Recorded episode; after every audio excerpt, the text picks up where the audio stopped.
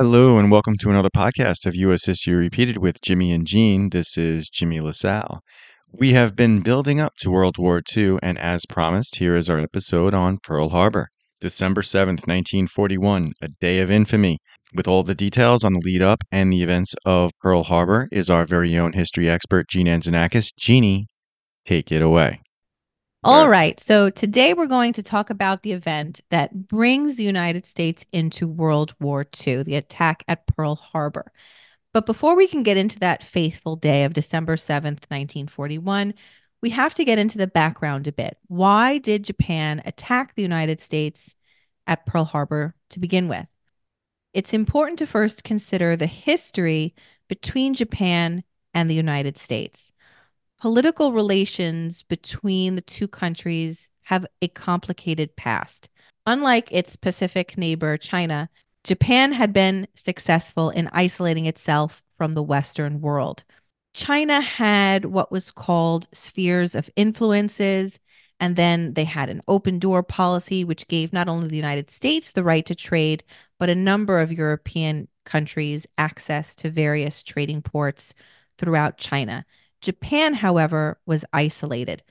That was until a man by the name of Commodore Matthew Perry. Perry was looking for an agreement which would at least open one Japanese port to trade and would secure the protection of American seamen and American property in Japan. At first, he was turned away. Commodore Matthew Perry threatened the use of force unless they permitted him to present his letter from the President of the United States, who at the time was Millard Fillmore. The Japanese had been so isolated that they were no match for the advanced weapons, for the ships that they saw at their harbor. Commodore Matthew Perry returned a few months later with an even larger envoy of ships, and the Japanese officials had agreed to the majority of the terms or demands in the letter that Perry had presented during his first trip. And this is known as the Treaty of Kanagawa. No longer isolated, Japan very quickly modernized. Now, for history buffs out there, this time period is often referred to as the Meiji Restoration, a time where Japan modernized, they built up its military, they improved in the areas of, in, of education, and of course, they industrialized. Now, Japan was very soon after involved in a number of wars, wars that they won with China and with Russia. Now, you see the same pattern throughout history. When a country industrializes, they then require more raw materials. If they don't have what they need, they will then acquire it by either trade and by force. Japan began to build an empire. By nineteen oh five, they had done just that. Japan's war with China began in nineteen thirty-seven, eventually setting their sights on the whole of the Pacific.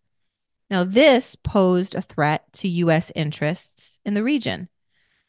How does the United States respond? So the United States responds with an embargo, first with weapons, then steel and oil. What do you need to maintain an empire? You need steel, you need oil, you need weapons. Additionally, United States banks refused to give loans to Japanese businesses. And as tensions increased, President F D R ordered the Pacific Fleet to move from San Diego, California, to Hawaii. The thought process for Japan in attacking the United States was to force the United States' hand to end the embargo. Now, let's talk about Pearl Harbor. Pearl Harbor, the Hawaiian name is Puʻuloa, and it was known to native Hawaiians as Wai Momi, meaning water of pearl. A number of countries were attracted to the area for the purpose of creating a naval base, but its shallow waters turned off countries like Great Britain and France. The harbor was acquired by the United States through the Reciprocity Treaty of eighteen seventy-five. At that time, Hawaii was its own kingdom. the Kingdom of Hawaii gave the United States the right to create and maintain a coaling and a repair station at Pearl Harbor. The United States didn't do much to the area until after the United States government annexed Hawaii in eighteen ninety-eight. Now, I'm not getting into that today because we did a whole podcast on that earlier. Go back and take a listen to it if you haven't. Hawaii was known at the time as the crossroads of the Pacific. The naval base was established at Pearl Harbor in nineteen oh eight. Japan's victory in the Russo-Japanese War, which took place from nineteen oh four to nineteen oh five, it persuaded the United States officials to make that area more suitable for a naval base in the Pacific. We're, we're seeing this growing power that is Japan, and we're saying, hmm, we need to be prepared. Congress approved a three million dollars program to straighten the harbor and to complete a dry dock. Now, for those of you who don't know what a dry dock is, it's an area where ships can be built, they can be repaired, and where they can be maintained. The United States Navy created channels and they deepened the lock so that even the largest of Navy ships could be accommodated in the harbor. While tensions between the United States and Japan were at an all-time high, the two countries continued to negotiate. In early November of nineteen forty-one, Japanese military officials made the call to militarily attack the United States and hinder its ability to stop Japanese expansion in the Pacific and hopefully urge the United States to negotiate a peace on better terms. Neither of those things happened. By the end of November of nineteen forty-one, negotiations stopped. Naval communications show that there were warnings of an attack, but there was no specific location that had more of a threat than any other. The Japanese fleet headed towards Hawaii in total secrecy and consisted of six aircraft carriers, two battleships, three cruisers, and eleven destroyers. The fleet stopped a few hundred miles north of the Hawaiian Islands. December seventh, nineteen forty-one was a Sunday. As the sun rose over the tranquil waters of the Hawaiian Islands, a fleet of Japanese aircraft appeared on the horizon, launching a relentless assault on the unsuspecting American naval base. The surprise attack came in waves, with bombs raining down on ships, on hangars, on barracks. The destruction was swift and it was devastating. The first wave of the attack began at seven fifty-five a m and it consisted of two hundred planes. During the first wave, only six U S planes were able to get up in the air and to fight off the attack. The most important battleships and air bases were hit first. The first wave ended at eight forty-five a m and just a few minutes later, the second wave of the attack began. Japanese forces attacked with precision, having memorized their targets of the mission. They had consistent practice and drilling they were taking part in. A significant amount of reconnaissance was needed for this, and a man by the name of Takeo Yoshikawa made that possible. He was trained at the Imperial Japanese Naval Academy and got involved with naval intelligence. He had become an expert on the U S Navy. He was sent to Hawaii to pose as a vice consul and rented an apartment that overlooked Pearl Harbor. He took meticulous notes on fleet movements and the security measures. The attack, carried out with great care and planning, it was aimed to cripple the U S Pacific Fleet and to prevent American interference in Japanese expansion in the Pacific. In just two hours, the Japanese bombers and torpedo planes inflicted such severe damage on the fleet, sinking or either severely damaging eight battleships, including the U S S Arizona. The loss of life during the attack was staggering, with two thousand four hundred three Americans killed and over one thousand injured. The U S S Arizona in particular suffered a catastrophic fate as a bomb struck its deck, which ignited its forward magazine, and it caused a massive explosion that essentially engulfed the ship in flames. And nearly one thousand one hundred seventy-seven crew members lost their lives that day, and their remains are still entombed within that sunken ship. U S forces were completely unprepared, and in less than ninety minutes, more than twenty-four hundred Americans were killed and eleven hundred wounded. twenty-one ships of the Pacific Fleet had been sunk or damaged, and seventy-five percent of the planes on the airfield surrounding Pearl Harbor were either damaged or destroyed. There are a number of stories from the devastating attack on Pearl Harbor. Every battleship has their stories of both devastation and heroism. four hundred twenty-nine men were killed on the U S S Oklahoma, including three brothers, the Barber brothers. Typically, the United States military wouldn't station brothers together in the same place, but because it was peacetime, the military agreed to their request for the brothers to be assigned to the same ship. The U S S West Virginia, that ship was launched in the nineteen twenties, and the captain of the U S S West Virginia, a man by the name of Captain Mervyn S. Bennion, was disemboweled by a piece of flying shrapnel, and he refused medical attention, and he ordered his crew to get to safety and to work to sink the ship upright. That ship was able to be repaired, and by nineteen forty-four, it was repaired, and it was involved in a number of battles in the Pacific, as well as being present in Tokyo Bay when Japanese officials signed the terms of surrender, and it was placed there as a symbol of the resilience of the U S Navy. Now, most people know, and or I hope you know, that there is a national memorial at Pearl Harbor. If you ever go, the U S S Arizona Memorial is something to see. It's one of the most famous battleships that was destroyed in the attack. The ship had a crew of over fifteen hundred men. Almost all of them were killed.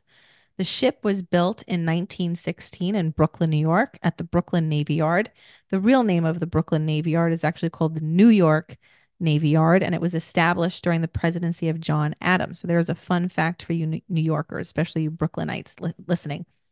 The U S S Arizona was used as a training ship during World War One. There were some planes on the U S S Arizona, but they were, for the most part, spotting planes, and they would radio back information as to what they saw. They would land in the water next to the ship, and cranes would put them back onto the ship. There were four triple turrets on board. These were massive guns that required about eighty men each to operate, and the massive shells and gunpowder bags were stored underneath. So you can imagine when a bomb hit one of those turrets and landed in the place where they stored the gunpowder bags and the massive shells, it was a massive explosion.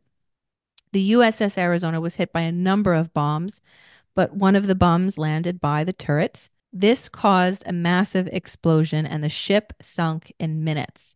About half of the casualties from the attack were lost on the U S S Arizona. Some of the survivors of the U S S Arizona have actually had their cremated remains brought back and placed inside of the ship to be entombed with their fallen brothers.